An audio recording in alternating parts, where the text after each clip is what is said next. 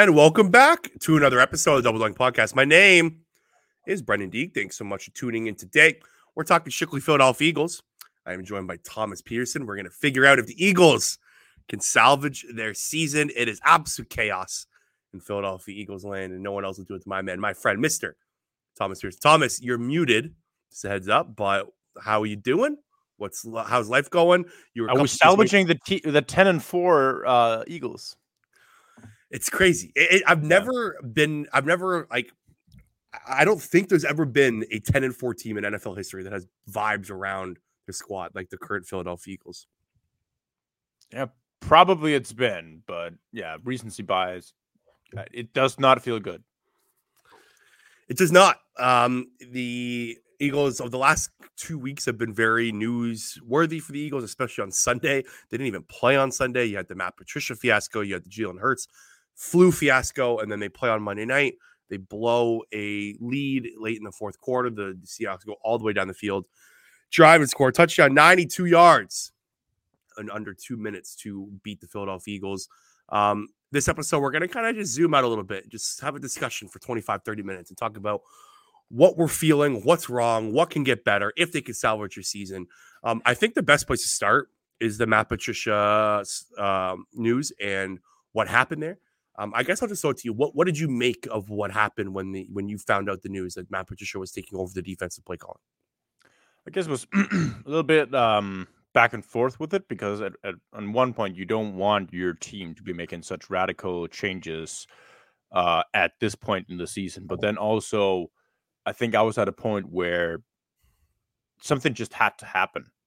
Like they were so bad that uh, that like they had a, a, few good weeks in the beginning of the season, and the run defense sort of carried them a little bit up to the bye week in terms of you know EPA and all these kind of stuff. But ever since the bye week, it's just been they've they've just found ways to notably noticeably look like the worst team on third and fourth down, and it's it it it wasn't even like you don't have to look up the stats to know that that this team is among the worst in the league. And then when you do look up the stats, you notice that there are actually and they literally far, are.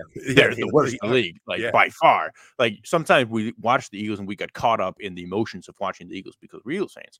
But then you actually then you watch the stats, it's like, holy shit, this really does match what I what I what my feeling is, and nobody else in the league is as bad at this as the Eagles. So uh yeah, something something absolutely had to happen. Um now, I was worried about how it uh, how it would affect the whole dynamic of the team, um, and how the players would sort of respond to such radical change. Because we always know that there are players who have the coach's back and who really like the coach, and so how would they respond to Matt Patricia now suddenly being the defensive coordinator? And I think um, I think the press conference today. Um, was a step in the right direction in terms of making this a partnership between Matt Patricia and Sean Desai, not just you know Patricia taking over and shoving him to the side, and but that these two guys are in a in the same boat uh, in terms of figuring out this shit, and um, that's that's fine on off the field, and that it's a step in the right direction off the field, but I mean, they just they just lost the game on a 92 yard drive to to to Drew Lock, and so it, it's not like it was good. No, like it's it's funny because if that drive doesn't happen, like let's say Jalen Hurts, because I, I just from it from that like the reason the Eagles lost that game, in my opinion, was Jalen Hurts in the offense. It wasn't the defense. Of course, that last drive looked bad, and it was bad. Um, it's funny because the Seahawks kind of it took the Seahawks 97% of way through the game to realize, hey, we should just be targeting these cornerbacks with DK Metcalf. And once he started doing that, it did work. So I think it was part part blame on just the Seahawks offensive game plan.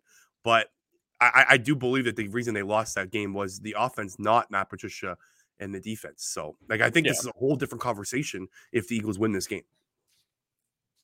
Yeah, for sure. Like if they're able to pick up that third and seven at the end of the game and salt the game away and just you know just run the clock out, we we we wouldn't be uh mm-hmm. we, we wouldn't be panicking about it but it's still just just the mere fact that they that one minute and what 42 seconds and one timeout and they didn't need any of it like None. They didn't use the timeout. They didn't even take the timeout that they had. didn't even take the timeout. And man, it's um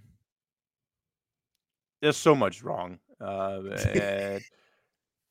I think if you're I, I think so when you kick Sean Desai out of out the sideline and you make Matt Patricia the the play caller, you've set yourself, you know, you've expressed that we're willing to make radical changes to make this thing work.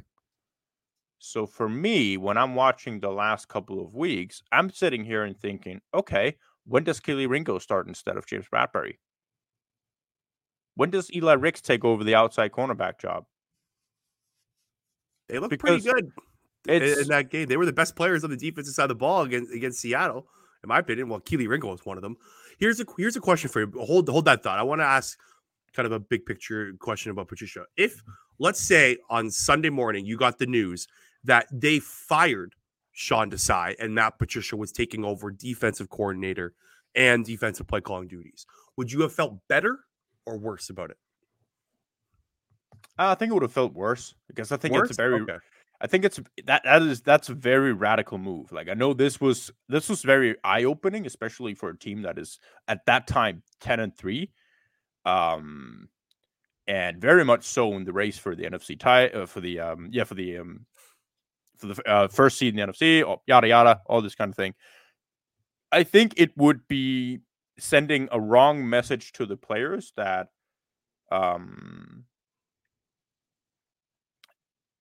if you're not doing well enough, we're gonna just execute you.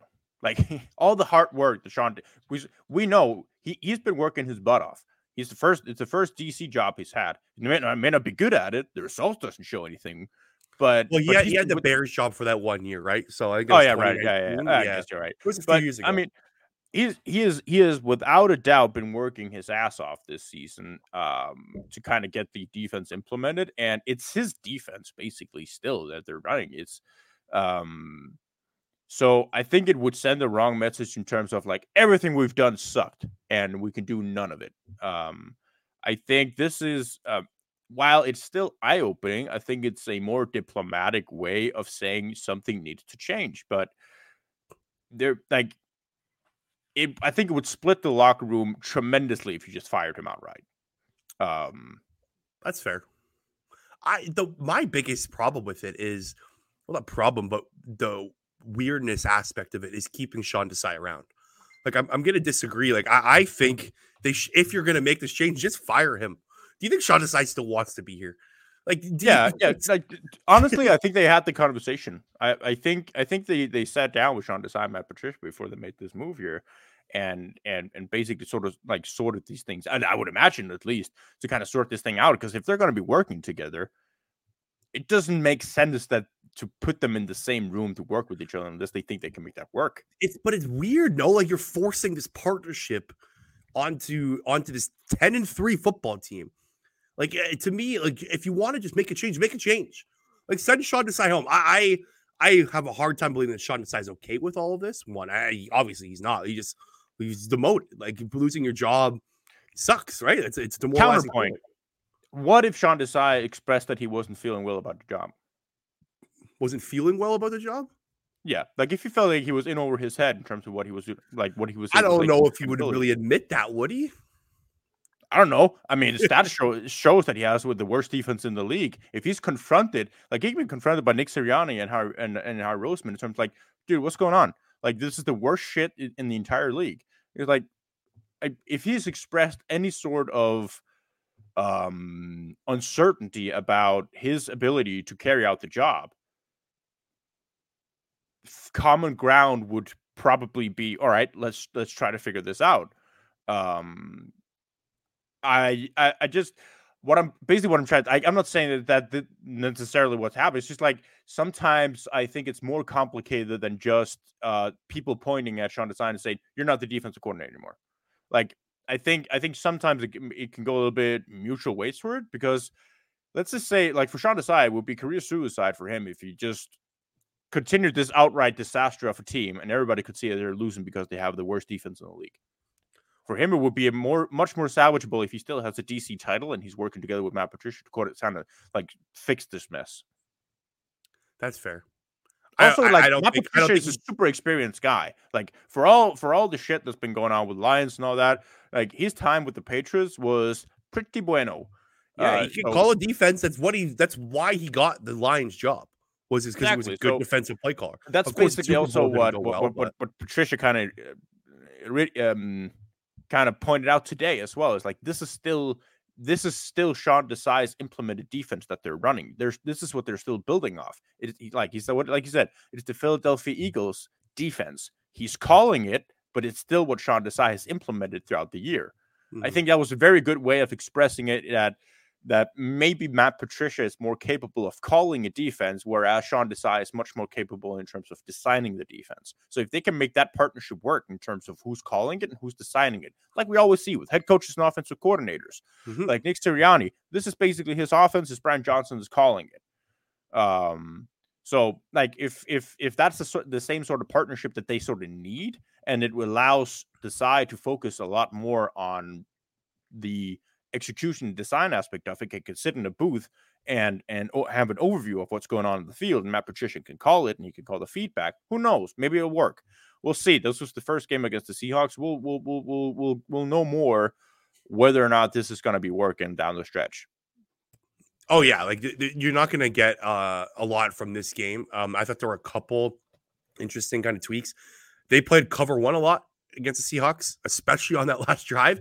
And I didn't think it was meant. I don't think they should have played cover one a lot on that last drive. Like, I don't think there was a need to have James Bradberry one on one on the outside with DK Metcalf on both those plays. I know the second one he was playing the sticks, but there was still no safety help behind him, right? Like he was basically on an island there.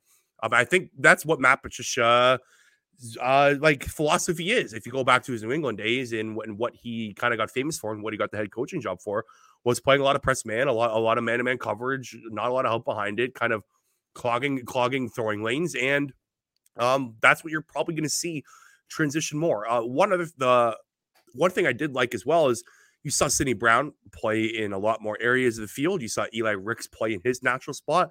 So I do think he's putting the players like I think right away he probably thought in the back of his, his head like Eli Ricks should not be in the slot. Sydney Brown should be playing all over the field, kind of used as a weapon on the defensive, specifically just as a safety. Like I think already you're starting to see maybe something that he's been thinking of and what he thought Sean Desai should have already done. He implemented right away in that first game, and that's what you saw. But there's not too much you you can kind of take away. It's just I, I think you're going to start to see this team play more man to man and not live and die by soft zone coverage. I think that's the big philosophy change you're going to see. Yeah, yeah, I think you're right about that. But this defense is not going to win football games, no matter who's calling plays, if they don't get after the quarterback. It's pretty straightforward. They're 13th in sacks right now, 23rd in sack rate, 32nd on and third down sack rate, dead last in third down sack rate in the NFL. And they have Haason Reddick on a, on a contract, Josh Sweat on a big contract. They have first round picks for Jordan Davis, first round picks, Joe Carter, they have used a mass resources on that defensive line. And if they can't get after the quarterback, this team's not going to win football games. I don't care if it's Matt Patricia calling plays. I don't care if it's Sean Desai calling plays. I don't care if Bill Belichick and his primes calling plays. This team is built to get after the quarterback. If that doesn't happen, they're not going to win games. They don't have the guys on the back end to kind of counter that. This it's the way this Howie Roseman has built this roster. It's pretty yeah. simple as that. And I, I I do think like the stunts are not working on the D line. Like they're not doing a very good job of kind of opening up lanes for these pass rushers either. It's a lot of just go beat the guy in front of you. Yeah.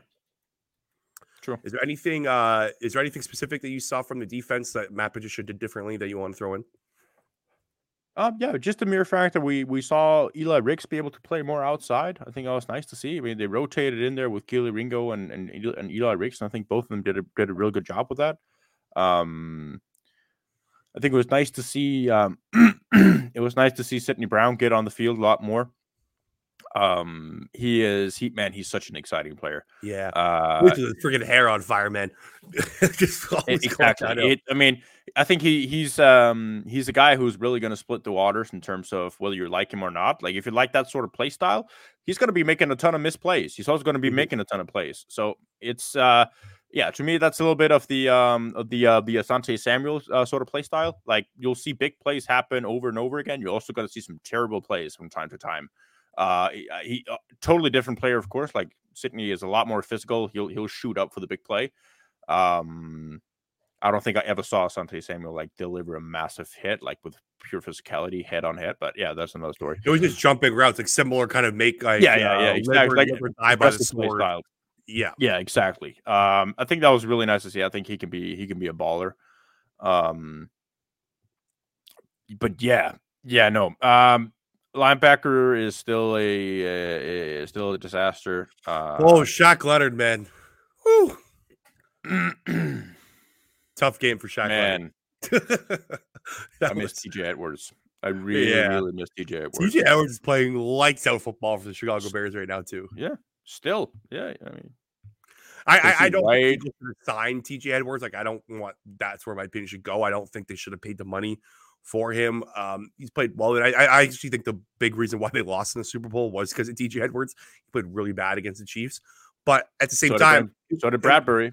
Yeah, that's fair. It was it was nice. It was nice to have a little bit more stability at linebacker last year for sure. But yeah, it's also just fell up like falling apart. Like where you thought Nakobe Dean would come in and be the guy, and he's nowhere. And yeah, yeah, like a lot of the bets Howie Roseman made on the defensive side of the ball, like extending James Bradberry or re-signing James Bradberry, extending Darius Slay, the Nakobe Dean draft pick, um, the safety position, kind of leaving it kind of up in water, up in the air.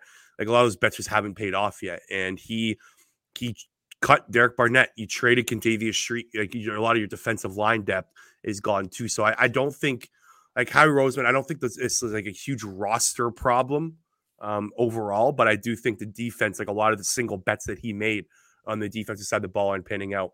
Um, I want to go back to your Eli Ricks and Kelee Ringo comment because James Bradberry over the last two games in coverage, 15 targets, 13 catches, nine first downs allowed for 175 yards and two touchdowns.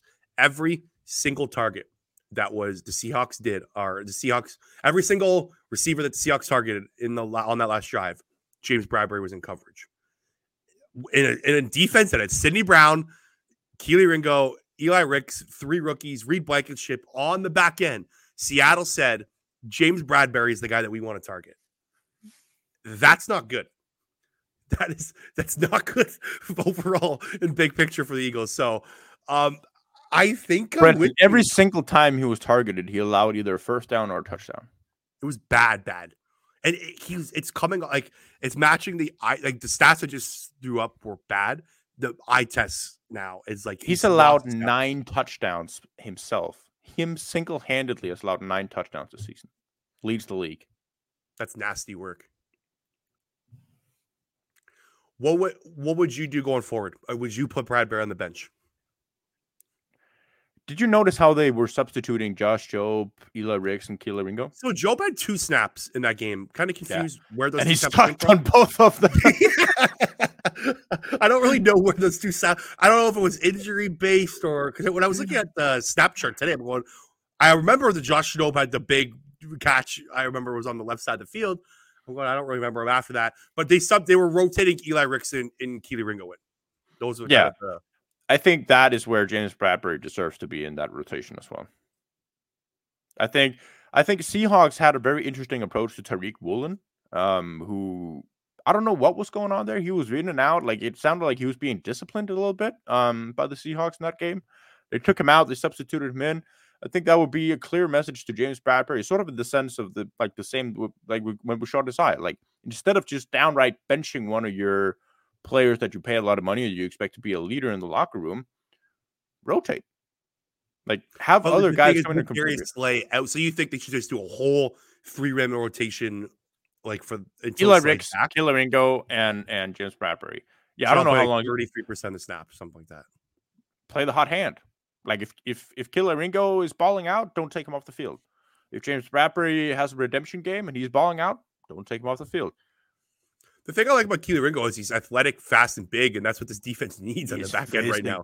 He's yeah, so exactly. Physical. Like they they need guys that can step up in the run game. They need guys that are that are athletic. Like they don't have a lot of athleticism on the back end, especially with a guy his size. So I really feel like Kelee Ringo needs to be on the field going forward. Yeah, and like, I think yeah, he should be starting. Like I don't think like rotating him out. I think Kelee Ringo needs to start on this defense. That's that's fair. That's fair, but also like I think it needs to be there needs to be room for like if he has a bad game, like still a rookie. Yeah. Uh, so like if he if his head is boiling over in a game where he's getting worked by I don't know. Uh, this this should be an, like there should be some some some some rotation without being punishment. You know what I mean? Mm-hmm. Um, mm-hmm. Same goes with Eli Ricks. I mean, if the game if the game gets too big for him, like you know, have these guys rotate like depending on how they're doing on the day. It's gonna be interesting to see what they do in the secondary because it sounds like Darius Slay's gonna miss a couple more games. He's not going on IR. My guess is Darius Slay's not back to the wild card round. Um, if if everything kind of goes as planned, uh, but we'll see. I I just think Kelee Ringo needs to be on the field, and I I'm I'm almost at the point where James Bradberry's unplayable. Like I know it sounds bad, and like I might be giving up on the guy too early, but it's not working right now. Like the stats are ugly. Uh, teams are targeting him specifically when rookies are on the field. Like you can't live, you can't live down by down like that. So I, I, I especially if they want to play this new kind of man-to-man cover one style that Matt Patricia is probably going to implement more and more as the season goes on. I just I don't know if he can be on the field for you. Right. Yeah.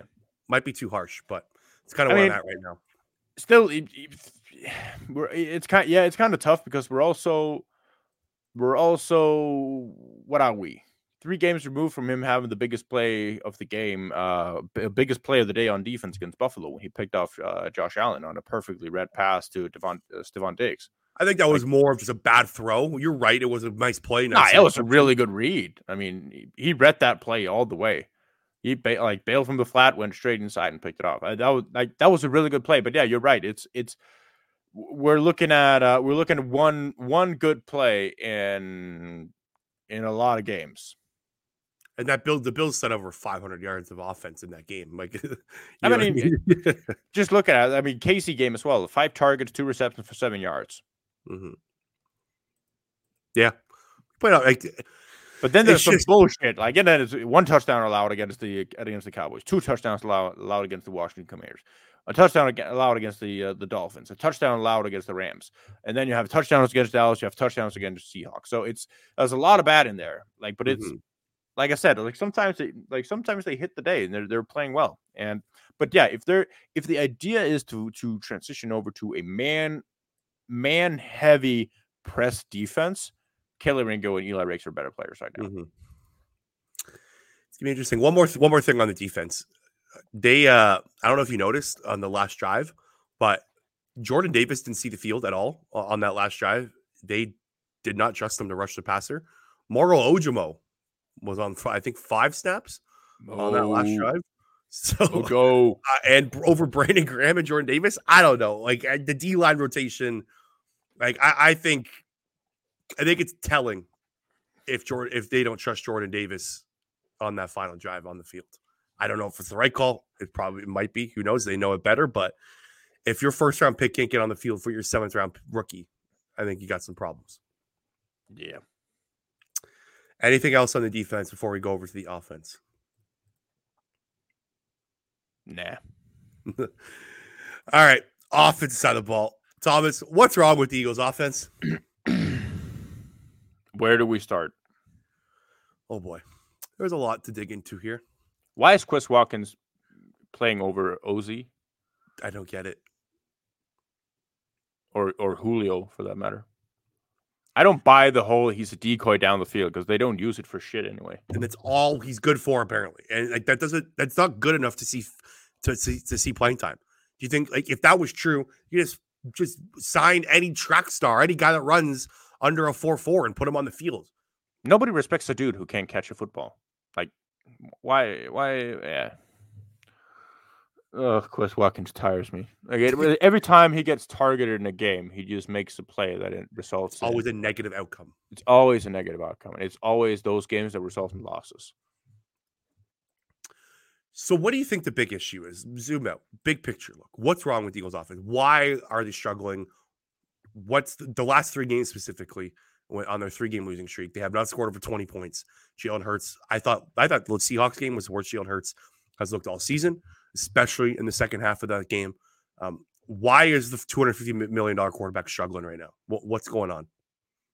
Yeah, I don't know if it's I don't know if it's injury related still. Like if our if we're still on that boat, probably it's he just he looks slow and he looks clumsy.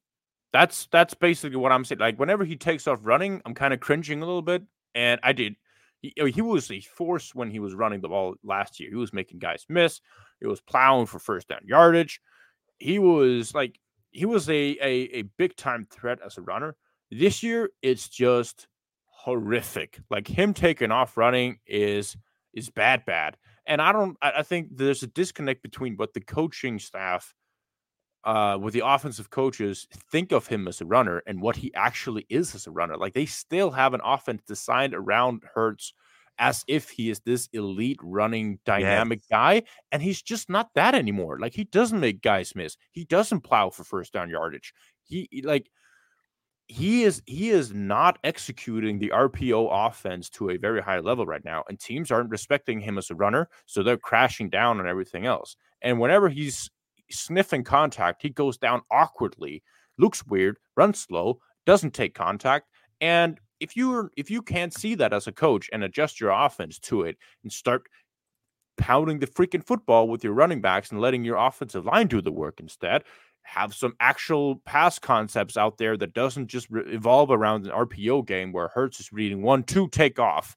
It's then the coaches are failing. So I think Hurts is is Hurts is obviously not the player he was last year physically, and they're asking him to be that, and they can't over they can't adjust the offense to what they're what is actually happening on the field.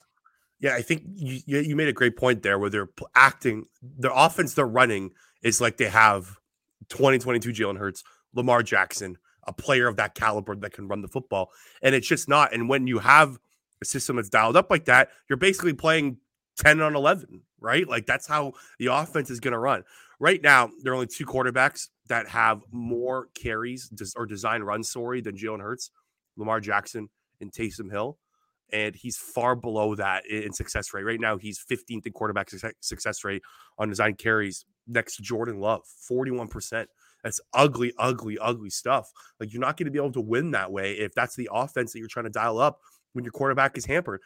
I, I saw a clip going around today of um, the Eagles last time they wore black jerseys against the Green Bay Packers. Uh, it was like week 13 of last year. It was a Thursday night football game the difference in how he moved in that game to he's moving right now is like night and day. He looked a lot more athletic a year ago than he did today, or than he does now. I don't know if it's injury based. I don't know if he's getting older. He's I don't know what the answer is, but I, I do believe that them acting like he's healthy and that he can run a quarterback one design run offense is one of their biggest problems right now. Yeah, I think you're right. And then sprinkle a lot of other stuff in there. Mm-hmm. Like I put this tweet out earlier in the week. What are the Eagles offense good at? Not much right now. The quarterback sneak, the tush push. They're good at pushing a guy. And, the, and, and we're getting penalties all the time on that right now. Mm-hmm. Like they're trying to outlaw that for the Eagles by calling penalties, this and that, offside, false start. Yep. They're not doing anything specifically well. Um, a couple more things on the Eagles offense that I think is a problem right now. It's predictable. Let's let's just say it. This offense is boring. It's lackluster. It's high schoolish, not high schoolish, but I don't know if high schoolish is the right word. It's very it's same. It's it's yeah. They do what they do, and if they do what they do, if they do what they want to do and it's not working, they're going to continue to do it. Yeah, like, that's the that's the worst. That's part. the problem. Like they're they're like if you look at just like kind of specific offensive charts of like what's going on with Eagles offense and what they do, they run spread formation at about 50% of the time. That's about 10% higher than any other team. They run motion at the fewest rate in the NFL. Um, I believe it's like dead last. I don't know the exact percentage. So spread formation, no motion, and they don't go under center. They've only been under center 4% of the snaps this year. That's like bottom 32nd by a lot wide margin. So they're a spread shotgun offense with no motion. That's what they do. There's no in between. There's no like, we'll show you this look. We might go to another look. Like they, the Nick Sirianni offense is, is there's no like other hands in it. There's no like we're taking stuff from other offense. We're taking other plays from here. They do what they do, and when they and when it's not working, it looks really bad, and that's kind of what's happening right now. And I do think a lot of it is like not adjusting to last year. So defenses are playing the Eagles a lot differently than they did last year. And they are still trying to replicate the success that they had in 2022. So right now, the Eagles are seeing zone coverage at the sixth highest rate in the NFL. They were 32nd last year. Eagles are seeing man to man coverage right now at the 26th highest rate in the NFL. They were first last year. Teams have adapted to what they did last year, and the Eagles have not adapted to the changes. Teams are playing too high coverages a ton on the Eagles, and their offense is not adapted to it. I don't know if you noticed this in the Seahawks game, but when they went over the middle, they were doing pretty well throwing the football. Jalen Hurts is nine to twelve throwing the ball over the numbers in, the, in between the numbers in that game. And I don't know why they just continue to hamper that because that's what defenses are. That's where the open part of the field is going to be if they're going to play two high coverages. They tried, but but then you had like throughout to the towards the end of the game there. I mean, there, there was so at least a handful of occasions that I that I could see that that Hurts just bailed the pocket. Yep. That the last third and was a third and seven. Yeah. At the end of the game. That was probably the worst play I've seen Jalen Hurts make all season. Clean pocket. I think the Seahawks were rushing four or five. I don't know exactly, but they weren't blitzing. And Hurts had a clean pocket and he just bails with the game on the line. I, I still say the Jets uh Jets uh interception yeah, there is probably very, yeah. There's probably a couple bad ones, but that's where the game was lost. And that's where I kind of want to maybe transition this uh, offense talk to because I don't think it's like a Nick Sirianni, Brian Johnson issue, and Jalen Hurts is is missed of criticism here. I don't think he's playing well at all, and I think he needs to play better. He's getting paid two hundred fifty million dollars here. This is a guy that's supposed to solve problems for you. This is a guy that's supposed to lead your offense. He's supposed to be a top five quarterback. You paid him to be a top five quarterback. He's not playing like one at all right now. So I, I think he needs he deserves a ton of criticism as well you're right. He's bailing on pockets too early. He's not seeing open receivers. And I think a lot of like I think a lot of his his easy buttons are just throw the ball to AJ Brown and in man man to man coverage here. Where's AJ Brown? Just throw the ball to him, and that connection just hasn't been there the last few weeks. Yeah. Do you have optimism that this will get better? No, you don't. No. Uh, explain to me why. I think they're going to get their ass handed to them by the Giants, and we're going to like significantly. Shut up! Shut up! The penny you button. think they're going to get their ass handed to them by the New York Giants? I lose. no matter the score. Lose the Giants at Christmas Day at the link. Oh yeah, definitely. Yeah, yeah, yeah. If like if they lose to like they lose to the Seahawks with that quarter, it's Drew Luck. It's, it's Drew Luck. I'd say Drew Lock or Tommy Vito. Thomas, what do you think the spread is in this game coming up? Uh, it, Eagles are at home this one, right? Yes, Eagles are at home. Have you don't don't look? Get, no, no, no. I haven't looked. I haven't looked. Okay. Uh, seven and a half. no, keep going. Oh, oh, it's, it's higher. The Eagles are 13 and a half point favorites over the New York Giants on Monday. The Giants are plus. I'm not. I'm not. A, I'm not a betting man, and I would never bet against the Eagles. I'm just saying, if you're if you're if you're betting football and you have no emotions connected to this game.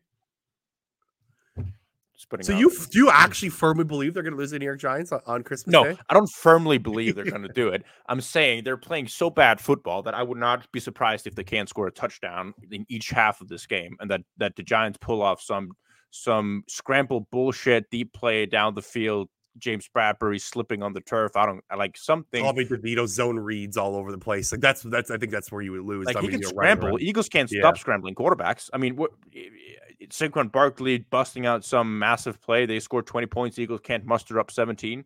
Uh, would not surprise me one bit.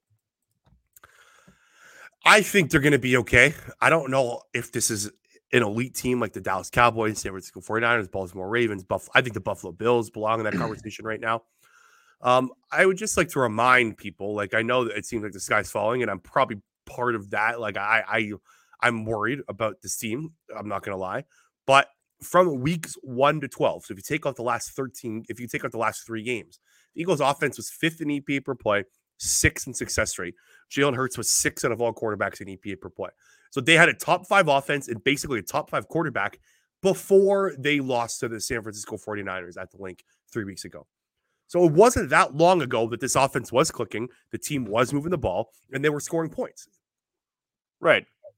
I mean, it, yeah, if James Cook catches that pass down the sideline where Nicholas Morrow got cooked, we're talking about a completely yeah. But I think you can well. do that with a lot of like different games, right? Like you can do that with a lot of different games. You can do it with a lot of different teams. And just saying, mm-hmm. like it, it for the Eagles specifically, you can do that in, in basically each and every single game. Like Kansas City Chiefs, Marquez Valdes-Scantling hosts on, hosts onto that ball. Patriots game, you have a guy wide open in the end zone as well who drops the ball. Uh, Washington, if they go for two at that point, like they probably win that game as well. Uh, Dolphins, Tyreek Hill, wide over the over the middle, drops the ball right there. Could have been another touchdown. Like it's it's the Eagles are. I have never seen a team win games because the opponents drop the ball for easy touchdowns in the same manner that they do, and they win this game by this much. Like it's it's it is so close that we're talking about a ten and four team and a six and ten team, like or or uh, six and eight in that part. Like quick math. Uh, it it's it's they're just not very good right now. It's and sorry, they haven't been all season. Like the only the only basic like the the what is the convincing win they had this year? Dolphins? I think that was a pretty that was a pretty Dolphins calm game. Big, Dolphins was a nice win. They yeah. beat the Cow like but like that's a very like Dolphins are a very good team. They went Cowboys. Into, they asked them to to beat them that game. What they had like, like see, I'll push back. I, will push back on that. Like the, the refs on that final drive were like they basically walked the Cowboys down the field on that final drive because James like, Bradberry made a massive pass interference. Like going back to Bradberry. Yeah. I thought that I thought the Cowboys game they deserve to win. I'm going to push back on that one. I don't, I don't know. I, I, think I, I don't look. Look, I, I I'm not. I'm not saying you're wrong. I, they're they're probably not a ten and four team. Like they're probably you're probably looking at more of an eight and six, nine and five team. Like I don't. I think the record it doesn't show how good they are. But that even with the record, the stats I just showed, like fifth in EPA per play, six in success rate. Your quarterback was six out of all quarterbacks in efficiency. That's real numbers. That doesn't take in the record. Like those are statistical facts that this team was a top five offense through 14 games, no matter what if fucking someone dropped the ball or, or whatnot. So they can get back to this. And I do think there's optimism that shows they will. One, I trust Jalen Hurts still. I, I think Jalen Hurts is going to be fine. Um, they have a very easy schedule coming up. I think if you're going to figure out how to get shit done and, and, try new stuff and and see what's worked, what doesn't, it's a great last three games to do that. Right? right. Like I guess, got, for me, I like I'm, I'm not worried about Hurts. I'm not worried about AJ Brown or DeVonta Smith or I'm not even worried about Haason Reddick Josh Sweat and all these guys. Like they have the they have talented players, they have good players, but you had 14 games to adjust some sort of coaching. It's been the same shit over and over and over. We talked about the same stuff each and every week. But I think this is also the first time that we've seen Nick Sirianni kind of face some type of adversity since the beginning of 2022. So maybe some things do change now. It might be too late to adjust those and, and implement them and install those in practice. I am with you. I my least the confidence in me and Nick Sirianni is is dwindling by the day because I don't like how he handled that press conference yesterday. Um, I don't like the whole shot, the shot side Matt Patricia, how that all leaked to the media. Like I don't like how that kind of all went down. Um, we're gonna learn a lot about him, a lot about him. Sorry, over these next few weeks. What's your confidence level in him going forward? Like I just don't. Yep. It, one thing is one thing is is is that you know he has bad press conferences, and I don't think he's that involved in things. I think he's kind of a little bit of a like. I think he's, he's still a puppet of Howie Roseman. Like he he'll say what he's allowed to say. I don't think that he's making many of the decisions in there, but he, he probably like he's he's involved in it and he thinks that he's making decisions probably. But I think this is the Howie Roseman show, um, in, in in terms of all a lot of these things that we're seeing. But I just don't like the way that he's handling the offense. And that's what he's supposed to do. That is his that is his responsibility. And he had he's had 14 games to adjust the offense to a quarterback who's had a knee injury we've been hearing about week in, week out against Dallas Cowboys. Looked like he was a guy who was about to go out for a significant time, probably. He used to come back in the game. But it's it's been so obvious that Hurts is is hurt and he's not he's not physically well, and they're and they're just not doing anything about it. And so I'm I'm sitting here going into week 15. It's like, why am I why am I expecting a different result? Why am I expecting a different offense? It's the same they've done over and over. Yeah, but you can also say like the offense can work if like I don't think it's just because it's simple doesn't mean it's not going to work. I know it's kind of counterintuitive to what I said earlier, but I just think it needs to be implemented more. Jalen Hurts needs to hit his guys more. And I think there just needs to be some like little tweaks. Like I don't think their offensive issues are unsolvable. Like I don't think you need a whole new playbook. You know what I mean? No, I just need to expand it uh, more than six plays. Yeah. They ran like this curl flat flat concept. I was watching the All-22 this morning. Um like 20 times. Uh, like I don't like, it was it was especially on one side of the field like I just I just feel like you just watch like Kyle Shanahan, you watch like those coaches Sean McVay, Mike McDaniel, like they just do such a good job of getting their guys open. And it, it just doesn't seem like that's going on right now in Philadelphia. No, I, I, I haven't seen an Eagles player make a wide open catch unless the defense made like a busted coverage. Mm-hmm. Like DeVonta Smith against the Washington Commanders when they just let him run freely down the sideline. That is the least contested catch I've seen from the Eagles this year. They mm-hmm. haven't schemed anybody wide open at any point. Yeah, they trust a lot in their guys. Like they're they're very heavy on just we're more talented than you and come back to bite you. But I I, I truly do think they're going to win their last three games. Um, I know I said they would beat the Seahawks, so what do I know?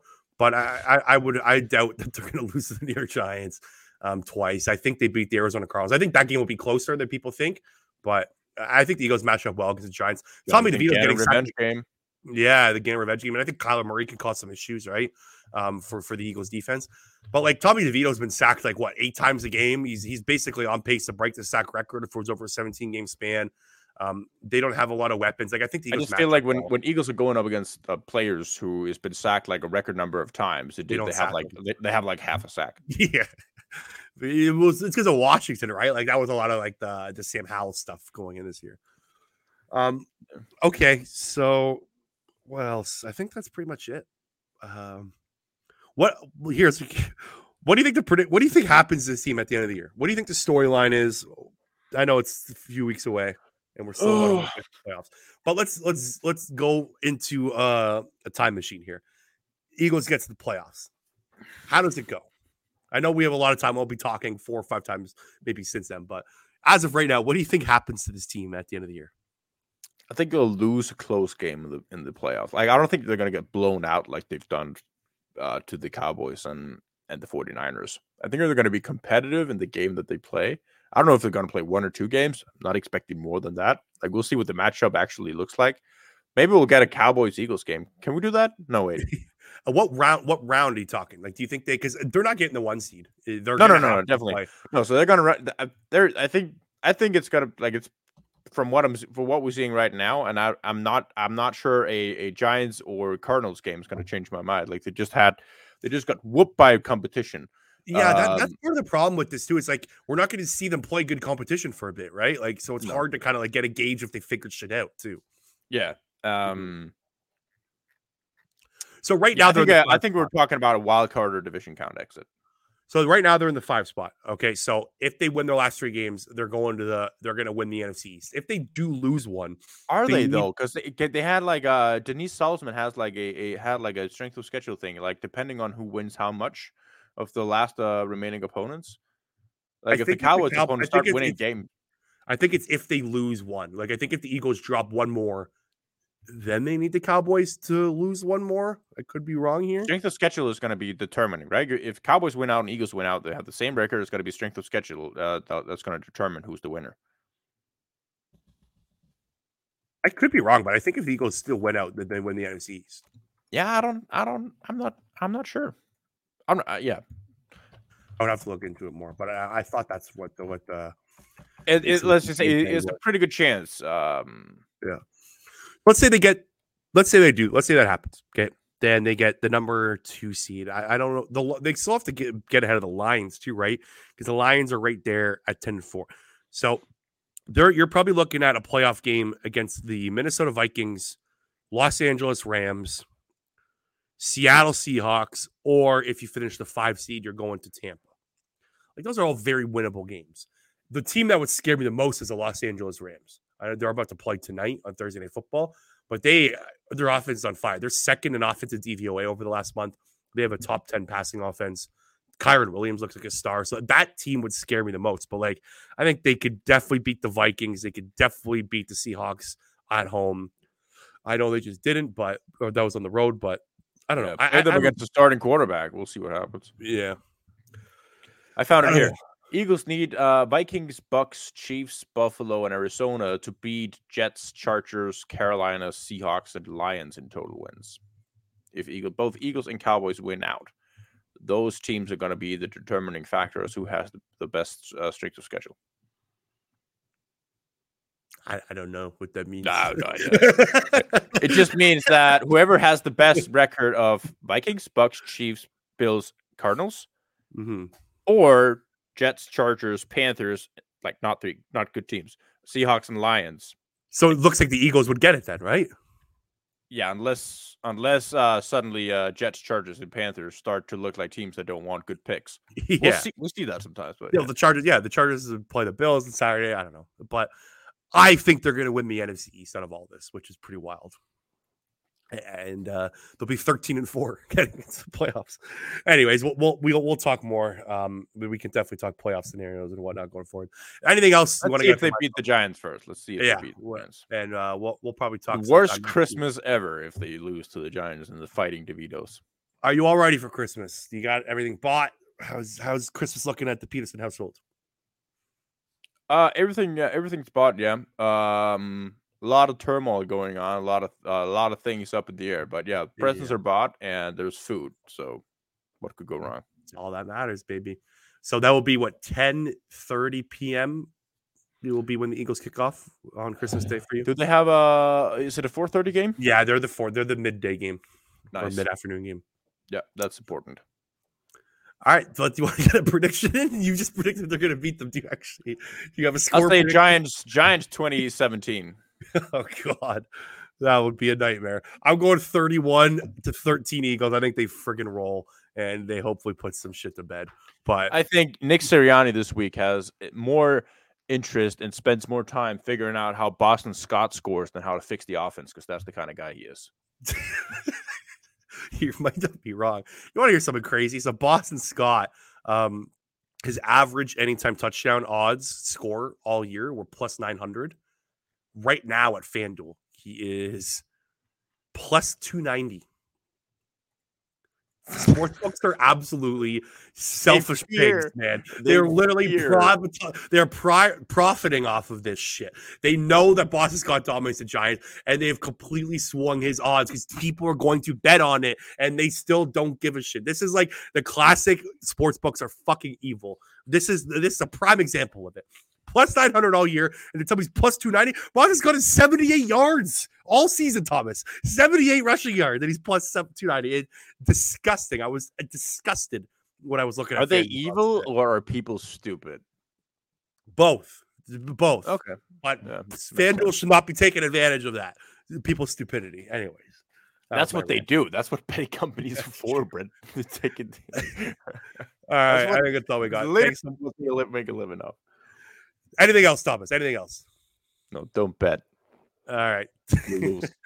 I will be betting. Don't you worry. Thank you so much for tuning in, everyone. We appreciate Thomas and I will be back some point next week. Break down maybe what happened on Christmas Day, but we'll uh we'll discuss more. Kind of a weird spot this Philadelphia Eagles team is in. Hopefully they can get it figured out on Christmas Day and going forward. Make sure to check out Thomas's YouTube channel, Breaking the Birds. Make sure to subscribe to this YouTube channel, Double Doink Podcast. Make sure to follow us both on Twitter, and we will talk to you later.